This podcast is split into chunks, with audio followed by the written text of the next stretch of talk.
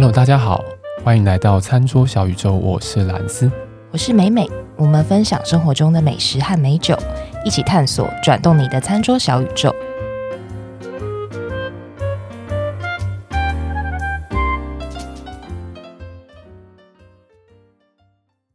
让我们再继续畅游意大利。今天美美要带我们去的地方是我自己也非常喜欢的一个地方。哎，两个地方我都很喜欢。对，应该今天讲两个地方嘛，对不对？还是其实要讲很多地方？要去四个地方，你都知道？为什么我都不知道？不一次讲四个地方，我不知道要讲到何年何月。美美现在在趁着那个。用旅游的这个节目的时候，赶快就去踩新的好的餐厅，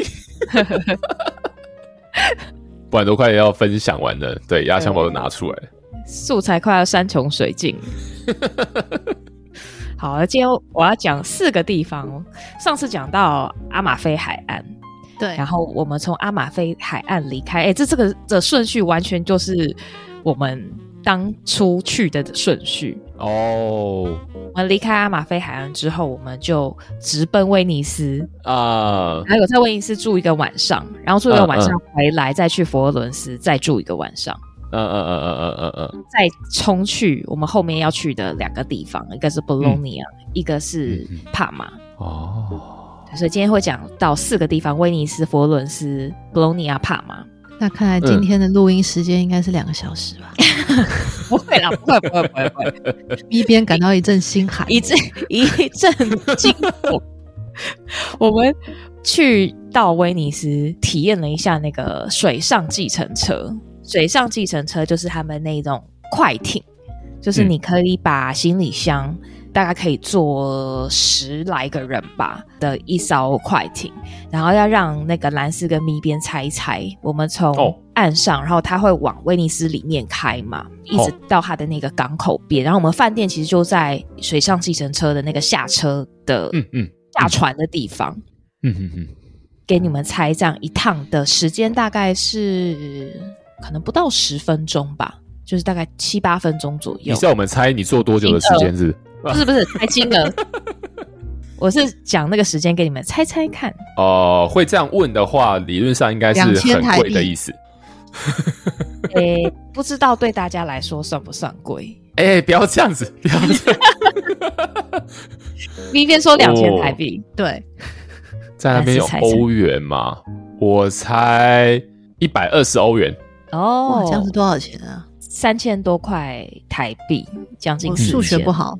其实差不多，我其实没有那么贵啦。其实蓝色猜的这个价格是也是有的，因为他们是当地，他们就开价嘛，所以你一艘船其实你可以放我们六个人，每个人都有两个那种托运的行李，哦、就是那种大行李箱哦，所以总共加起来十几个行李箱。嗯嗯嗯，六个人这样子八十块欧元，其实还好。好好好好好好，因为早期我印象中啊，我。记得我第一次去的时候，好像是六十的样子。嗯，因为我们这次去意大利是有那个司机大哥的嘛，司机大哥说还有认识的水上计程车司机。我说没有认识的话，哦、可能就是一百二左右一趟。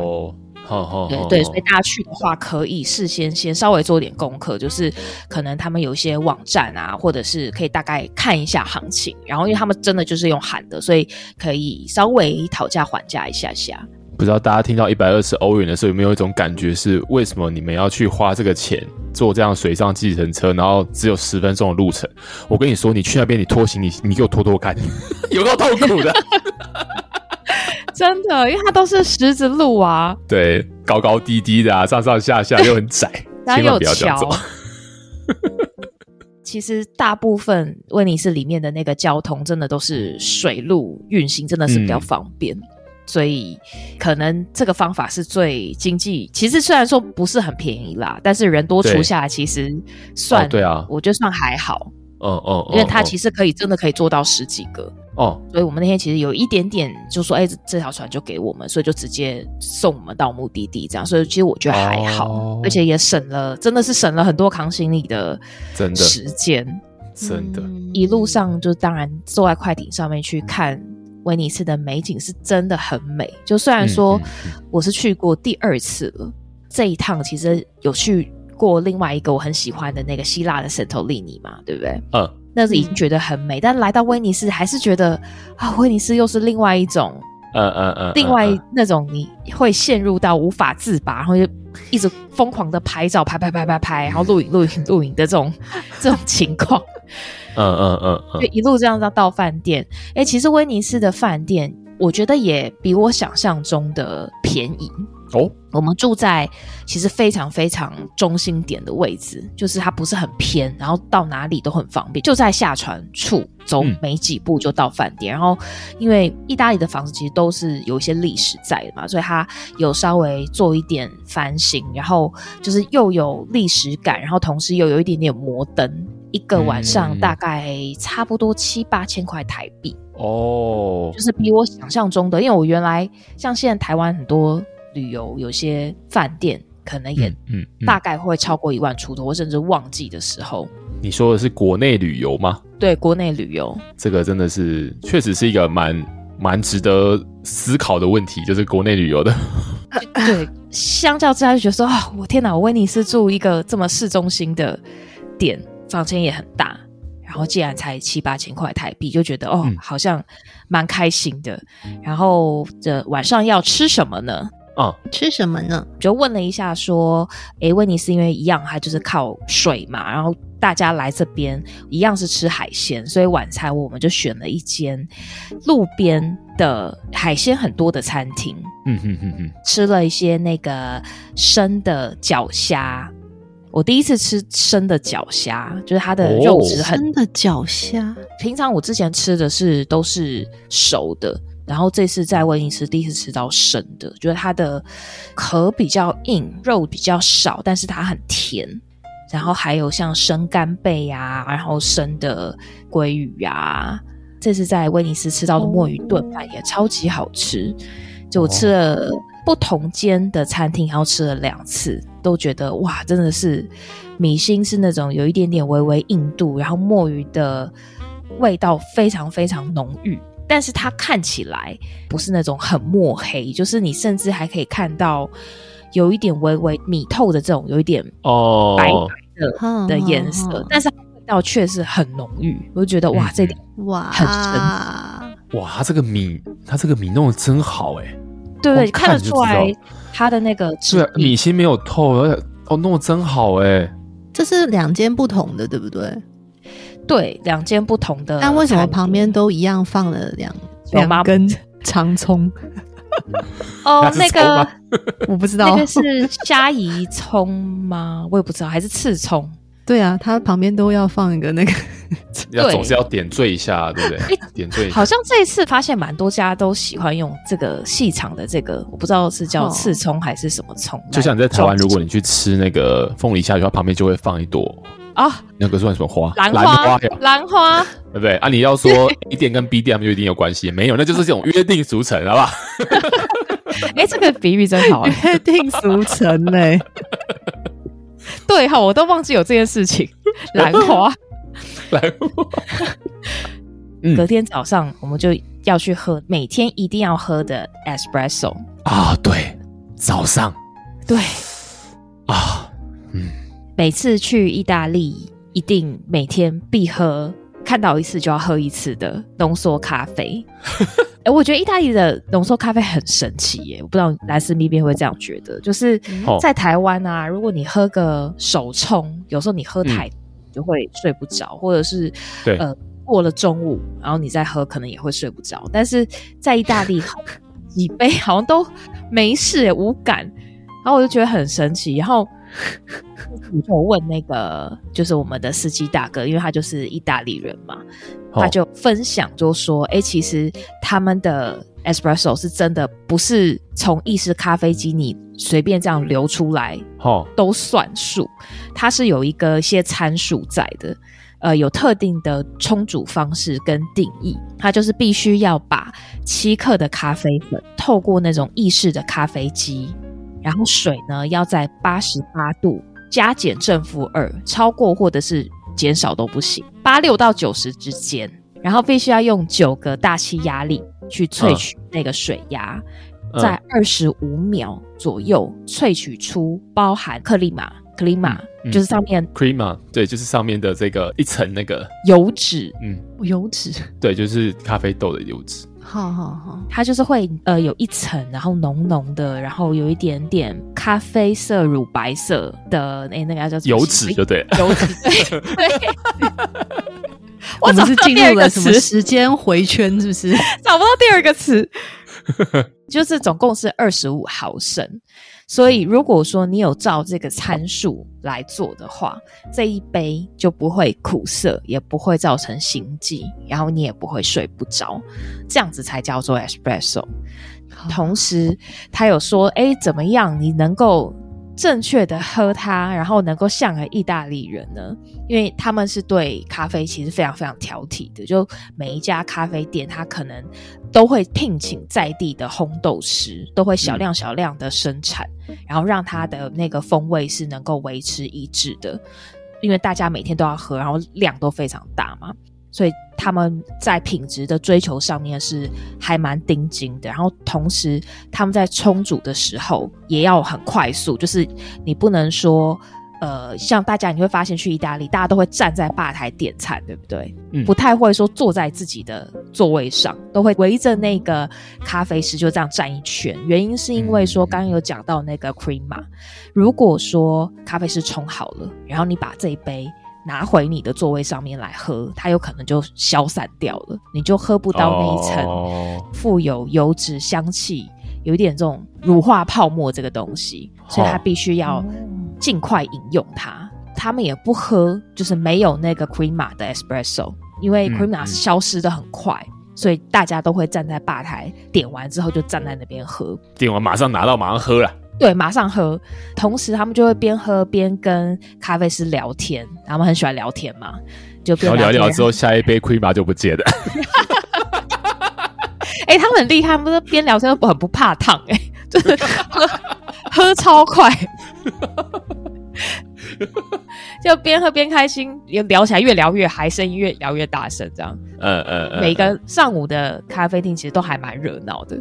嗯，我不知道大家有没有有时候滑一些 IG 的影片啊，就会有哎、欸，有些意大利人他会很生气，说你如果在早餐之后你点了一杯有加牛奶的咖啡，哦哦，然后他们就会觉得不太开心，就觉得 怎么会在这个时候喝呢？他们认为说，哎、欸，你如果喝 espresso 是可以的，但是你不能在上午十一点之后喝加了牛奶，比如说 cappuccino 这种、这种或拿铁这种咖啡，你会感受到一阵异样的眼光。那如果十一点之后应该要喝什么咖啡？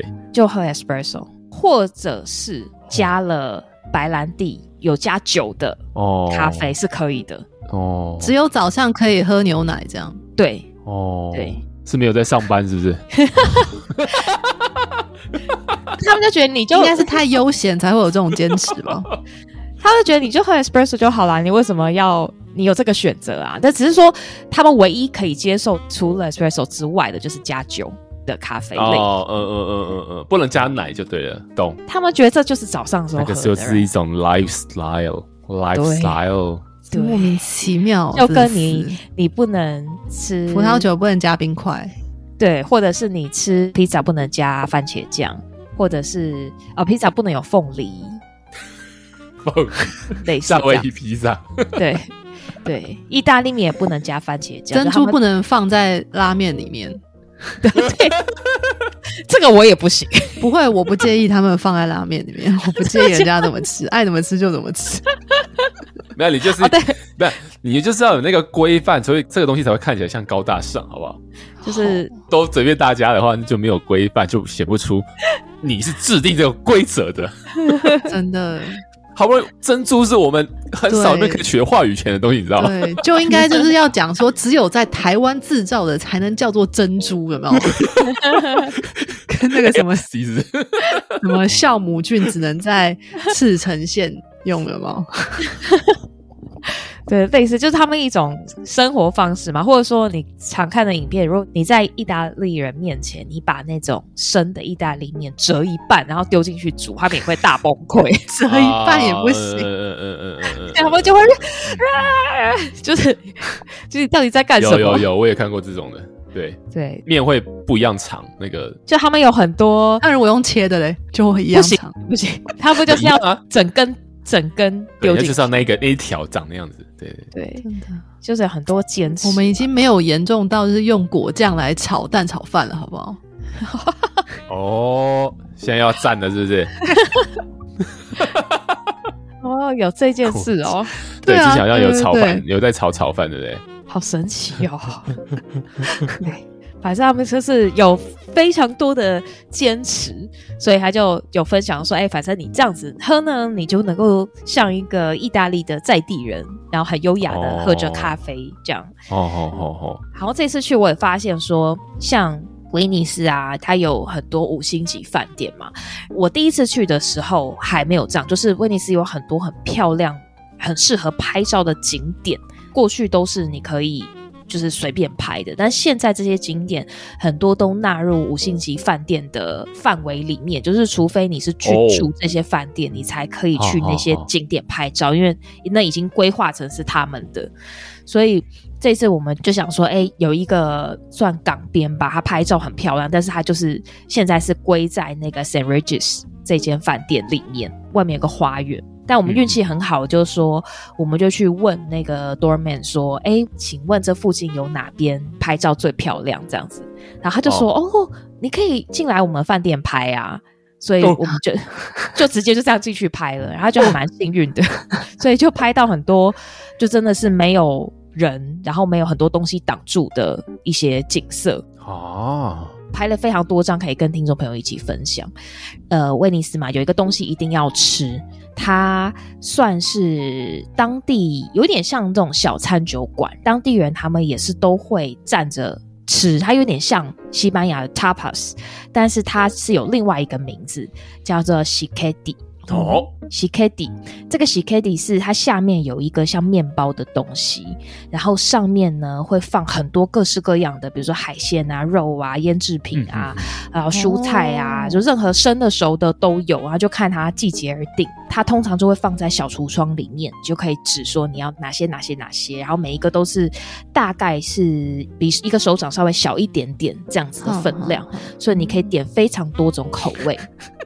哦，我有看到照片，你们在点了几种啊？就是他橱窗里的有的每一个都来一个。哦，再加上葡萄酒这个东西，Cicchetti 跟葡萄酒他们叫 Ombala，Ombala。我有写注音，他们这个一个组合 就对了，对对，一个组合。原来美美是用注音来念，没有，我有注音跟英文，因为有些英文写起来跟它的字面上看起来是一模一样的，会忘记怎么念。欧巴啦，欧巴啦的意思就是。阴影的意思，那为什么叫阴影？就是在威尼斯表示说是一杯酒啦。那为什么说他们会把一杯酒叫做 Ombala？是因为在古代的商人，他们习惯在中塔的阴影下面去摆摊卖酒，因为这个中塔的阴影是可以遮蔽太阳，所以他就利用中塔的阴影去稍微乘凉一下，然后也是希望说酒能够。保持低温啦，就是不要说一直被太阳曝晒这样子。哦、所以当地人他们会在白天就呼朋引伴，然后去吃这个小点心的时候，就会说：“哎、欸，我们一起去找阴影吧。”所以他们现在会叫说：“哎、哦欸，这个酒叫做欧巴啦。”然后所以你就可以边喝酒，然后通常在这样的小店在威尼斯还蛮多的。然后酒通常有几个选择，就是气泡酒、红酒或白酒，都是单杯单杯点。然后我就发现所以，大家都站着。边吃边喝，边吃边喝，然后吃完就走，这样就还蛮随性。然后气氛就站着就聊天嘛，然后大家都在互相乱聊。早上哦，十一点多就店就非常非常热络，十一点多，大家就就进出，就也大家也可能也不会喝多，就是你在配着酒把东西吃完就走了。大家就离开了，嗯、所以嗯嗯嗯，在那边待可能也大概在十五分钟上下吧，就大概观察了一下，所以这样子的店就超级适合大家。如果去威尼斯，会建议一定要尝试的。意大利就知道他们很喜欢喝一个东西叫做 splits 餐前酒，这个餐前酒可能在台湾，大家如果去一些意大利餐厅，或者是去我们之前有介绍过的那个 Gusto，跟另外一间那个 La Piada 啊，就如果大家去 Gusto La Piada 或是一些意大利餐厅，大家就可能会看到有这个东西，这个东东可以点，然后它通常的颜色会是有点橘红色。这样子的颜色，它里面的内容物通常是有那个意大利的 Prosecco 气泡酒，然后再加上呢柳橙苦酒，然后再加上气泡水，比例上会有些微的不同，颜色可能有些比较偏橘红，有些偏红色一点。它这个餐前酒，它是原来追溯是在奥地利统治威尼斯的时候，因为那个时候奥地利是讲德文嘛，威尼斯它盛产。这个柳橙酒的酒精，它是高过于奥地利的啤酒，所以那个时候他们就觉得说，哎，酒精浓度比较高，所以他们想说，那我就加水来喝，把这柳橙酒加水来喝，就比较容易喝。开始慢慢慢慢就演变说，哎，你加一些气泡，你会比较更清爽。所以现在的成分大部分就是三分之一。的气泡水跟三分之一刚刚讲的这个柳橙苦酒，就或者是其他一些浓度比较淡一点的烈酒，然后再加上说这 Prosecco，或者有些店会用白酒。口味的话，就是有些比较甜，可甜可苦啦。有些店家会放一些柠檬皮或者是橄榄进去，在餐前喝呢，因为它有气泡，所以你会比较开胃。所以这也是意大利他们很流行的一种饮料。嗯、所以如果说有去的话，也可以点来喝看看；没去的话，想喝也可以去我们前面有之前有介绍过的 La Piada 跟 Gusto，他们都有这个饮料，可以试试着喝。吃完这个小点心之后呢，我们就是要吃点甜的，然后我们就吃意大利一定要吃的 Gelato。吼吼吼吼！我吃的是开心果口味，觉得超级超级好吃。然后同时也给听众朋友猜猜看，Gelato 跟一般的冰淇淋到底差在差异在哪？Texture，呃，原料，原料，对，原料，原废话，原料。原料是什么原料？它该不会是什么不用一滴水，只用牛奶之类的吧？哎、欸，有哎、欸，有中有中，它是 吉拉多用的是牛奶，冰淇淋用的是鲜奶油。哦哦，是哦，对，所以吉拉多其实是比较健康的，热量比较低啦。啊啊啊啊！这个就是。这次去也是算才发现到的一件事情，所以大家就尽量吃吧，就比较不会有罪恶感。对，你也是吃的都躺进去。哦，是啊，不要说出来，好吧？哦，讲到这个，对当地人还有跟我分享一件事情，因为吉拉豆不是观光胜地，到处都有非常多店家，哦、然后哦，当地人有分享说，你怎么样子去挑。比较好吃的店家，嗯、或是比较纯正的店家，哦、就是有一些 Gelato，他会，我不知道大家有没有印象，他会各种口味啊，堆得高高的，嗯，有点像这种泡沫状，然后会凸起来。那他们是说，越是这样子的，就越不要吃，你就吃那种看起来长得很平凡，就平平的，就是没有这种泡沫。啊、因为有一些店，它会有这种泡沫感，上面会放很多有的没的装饰，或是颜色很缤纷，看起来很澎湃。然后是说那个就是有时候会比较没那么纯啊，我知道你的意思是说就是越平凡然后越扎实的那种，对，它的用料越、呃、越好。我好像知道你在讲什么，嗯，对，所以 大家如果去，因为像是威尼斯这种观光胜地，就是他们有些地方卖 Gelato 的店非常非常多。所以这个时候你就可以稍微看到，哎，每一家的那个卖相长得都不太一样，哈哈哈，就可以这样来挑选，就是去挑选它看起来，哎，就是这种一般冰淇淋，它没有特别澎湃，没有这种蓬起来，上面甚至有些会有像泡泡的东西，因为吉拉多就是冰淇淋，它理论上不会有泡泡啊，所以他就说，哎，那你就就是可以稍微的筛选一下。好，然后我们威尼斯讲完了，我们就要隔天就去到佛罗伦斯。兰斯住了一个月的佛罗伦斯，哎哎，没没有没有，是不是？没有没有一个月，快三个礼拜而已。哦，快三个礼拜，超过半个月，快三。好爽，曾经有十位可以这样爽，现在都没办法了，连请假都没办法请。还好那时候有去啊，好正向。然后佛罗伦斯呢，它就是一个艺术之都，它是意大利中部面积最大、人口最多的一个城市，历史文化，然后也是一个商业中心，它里面有非常非常多的商业活动，也一度曾经是意大利的首都。我们以前学过历史嘛，可能就会学到说，哦，它是文艺复兴的诞生地。嗯，嗯，出了很多名人，比如说里奥纳多啊、达文西啊、米开朗基罗啊、但丁啊等等。佛罗伦斯有一个最著名的建筑物，就是圣母百花大教堂。嗯，非常非常壮观，旁边有一个乔托钟楼，然后还有一个圣约翰洗礼堂，它是连在一起的。这三个。建筑物呢，它都是世界文化遗产。嗯，对，所以大家如果有去，就会看到说，哦，圣母百花大教堂前面全部满满的都是人，就大家都在拍照。Uh...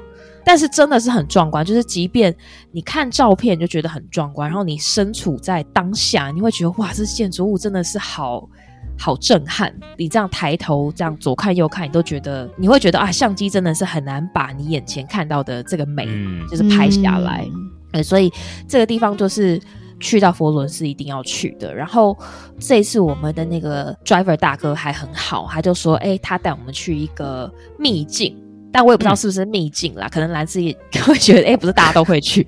他就是带我们从刚刚讲的圣母百花大教堂呢，一路开车开开开，有点像往一个山上面开，大概开了快二十分钟，哦、到了一个可以俯瞰。”佛罗伦斯整个市景的一个地方，好，所以我们就从上往下拍，然后就拍到一整片，然后甚至可以看到远方的山。哦、这个地方其实我不知道它叫哪里，但就是 这是一个秘境，对，一个秘境。然后司机大哥之秘境，对，因为他已经要下班了，就是他这几天带我们之后，后面都是我们自理，所以他就要回他的家在罗马，还要自己回去，所以。就算他的意思就是说，就送我们一个礼物这样子，带我们去这个地方。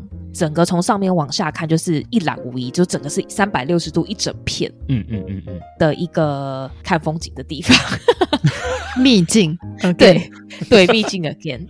晚上就要吃东西啦，我们就找了一间餐厅，嗯、佛伦斯嘛，就要吃佛伦斯牛排，嗯，吃意大利的这个肉酱面，然后肉酱面是这种宽的面。然后还有松露奶油面，然后还有炖菠菜、芝麻叶跟 Burrata cheese，很爽，很享受的一餐。哇！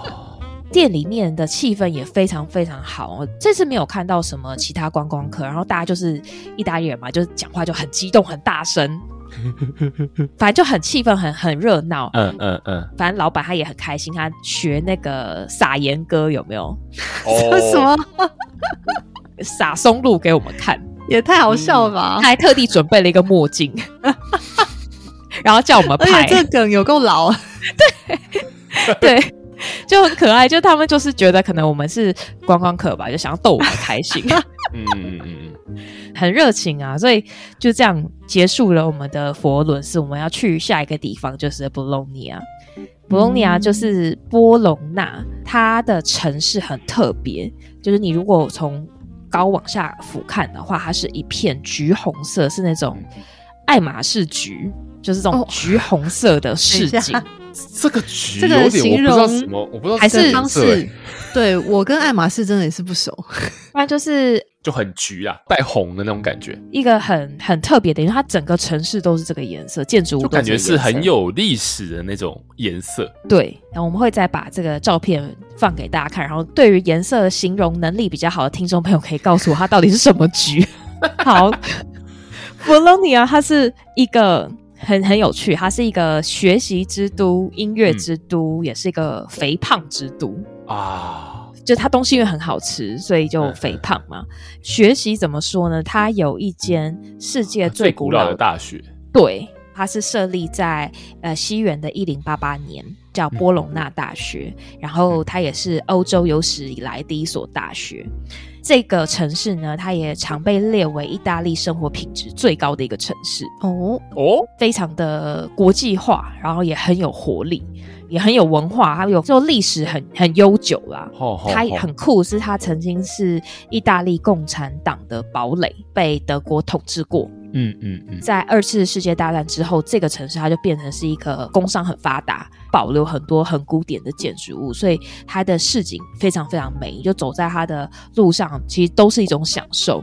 你就可以想象说，意大利有很多的精品名牌嘛，但是精品名牌的店面镶嵌在这么古老然后很古典的建筑物里面，就真的很特别。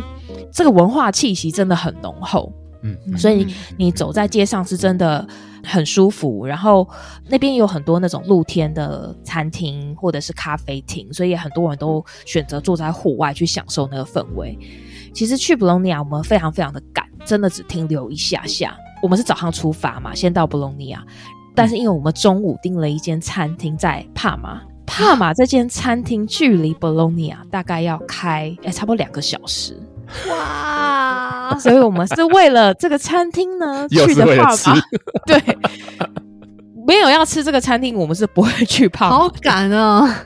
对，所以我这次就是为什么会去到这么多地方，其实也是因为这样行程真的是一个接一个。嗯嗯嗯嗯，但是有享受到它的氛围啦，有一点可惜没有在布隆尼亚用到餐。帕玛应该大家都知道，它就是那个最有名的那个帕玛生干酪跟帕玛火腿哦，嗯、就是从这个地方出来的。嗯、然后也有很多很知名的意大利面的生产商，还有乳制品的生产商的总部都聚集在这边。然后它也是一个美食之都啦。这个地方它的城市啊，跟如果跟布隆尼亚比起啊，还是比较小，更小了一点点，观光客更少，步调感觉又更慢。所以其实去到这边，你就会觉得哇，有一种很放松的感觉。嗯，比如说在布隆尼亚好，大家还会很激动的聊天或是拍照，你会感觉到有一种城市感。但是在帕马，哦、你会觉得啊、哦，很像就是在，比如说我们去去到像，也不能讲乡下地方，就是去到比较想你要举哪里当例子？对，我们刚本来想讲，后来把它吞回去。哦哦吼，反正就是说，它有一点点，就是步调比较慢一点点，对，就出城了的感觉。哦，所以它最知名的是帕马火腿嘛。然后帕马火腿怎么做的呢？就是先讲帕马火腿，它是 Prosciutto de Parma，嗯嗯嗯，这个地方所生产的。火腿，它一般怎么吃？就是切成薄片来生吃它。这个地方就是很著名的一个原产地。嗯，他们怎么做呢？就是他们要根据猪的腿的大小跟制作当时的天气，通常需要制作九个月到两年。把这个猪的后腿洗干净之后，去骨啊，然后放血，再放盐。那相较其他地方的火腿，帕马的火腿放的盐会比较少一点。然后，因为它这个地方的气候比较不会繁殖一些有的没的细菌啊。嗯嗯嗯。它再去腌制它十到十二个月，然后再把这个多余的盐洗掉，挂在通风室把它风干。这个时候就空气跟温度就很重要啦，最好是在寒冷的冬天。哦哦哦，嗯，等到火腿完全干燥了之后，你就会发现哦，它的重量跟它的面积就会减少到原来的四分之一，因为它就往内缩了。哦、现在会有些火腿，它不是会用亚硝酸钠或者亚硝酸钾来让火腿会有玫瑰色的这种颜色，但是正宗的帕马火腿是它只会用海盐，它不会用这些东西，嗯、所以这是它的特点。怎么吃呢？你就把它切成薄片生吃，然后你也可以配意大利面包啊，就芦笋啊、嗯、青豆啊，搭配气泡酒啊，百搭啦、就是。对，就这样吃就对了。所以去就是。因为不能带回来嘛，就不能带肉回来，所以你就只能狂吃它。装在肚子里面带回来咯。是，没错。我去了这个餐厅，这一次的面食类，我真的觉得哇，真的是第一名，当之无愧。哦，我们点了面饺，点了哦，面疙瘩、牛底跟那个传统这种鸟巢面，嗯嗯嗯，跟那种正常的那个呃 spaghetti。跟牛排，还有一个很特别的是生的马肉。哦，这是马肉，对，马肉，哦很像那个什么马肉打蛋生牛肉的那种吃法。对对对对，嗯，哦哦哦，马肉，因为我之前在日本也吃过，哦，这次在欧洲吃，我觉得差异在于说，日本的我感觉酸度比较明显。哦欧洲这个是，如果不跟我讲是马肉，我会觉得它就是生牛肉、欸，哎，哦，哦它就是用一些橄榄油，就稍微调味跟一些盐巴，就很简单的调味，很温润，就真的是没有什么其他的味道。因为我之前在日本吃的是真的那个酸度蛮明显的，所以我觉得哦，好神奇。我吃下去，他们还跟我说的是马肉，印象深刻。这一餐的那个面食真的是太好吃了，就觉得哇，真的是还好有冲这一趟。两个小时也是蛮猛的。对，真的，那因为就想说，因为我这一次去有很多，因为他们的面有非常多种形状跟类型。对对对，嗯，对，我就想说，因为大家都说你吃火腿啊、吃面，就是要来这个地方吃一次看看，所以我们就想说，因为我之前上一次去意大利的时候没有来过，所以我想说，好好好，就我们真的是吃完就走了耶，就回去了，就回佛罗伦斯了。是不是很疯狂？很疯啊！你们都是这样玩的？吃完有去旁边有一个那种很古老的教堂啊，你哦，大家看这个照片就会发现说，哦，这个地方真的是有一种出城感，就是它的建筑物又在更有老旧感的感觉，有历史一点。嗯，确实。对，这个教堂很可爱是，是一般教堂前面不是都会有那种石狮子吗？帕马的石狮子长得超可爱、超萌的，就是超没有杀伤力。哦，其他的城市的狮子都长得很霸气、很帅气，它长得有一点像一个海豹、海狮之类的。海豹，对。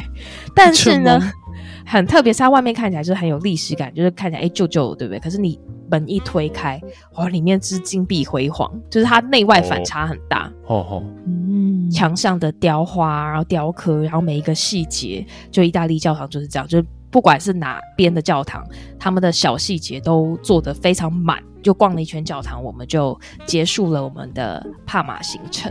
所以，我们今天就讲完了四个城市，剩下 剩下一个是我最喜欢的小城镇，叫做 San Gimignano，跟一个天主教的圣地，跟梵蒂冈就结束了。哦。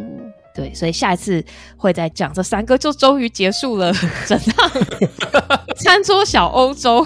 这个系列给我们一个启示，就是我们要懂得赚钱。啊！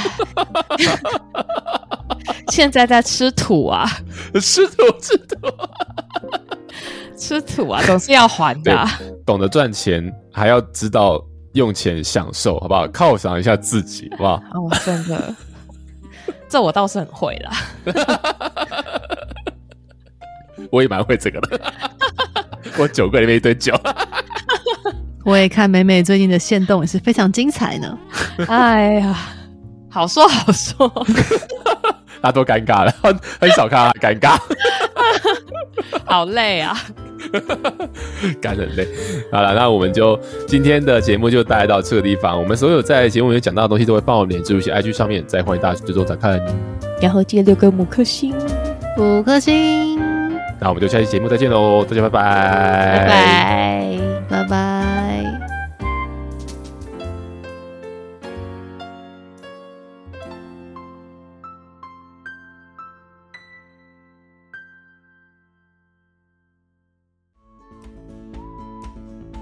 好，在节目的最后呢，还是要提醒各位听众：理性饮酒，形象至上。未满十八岁禁止饮酒，酒后不开车，安全有保障。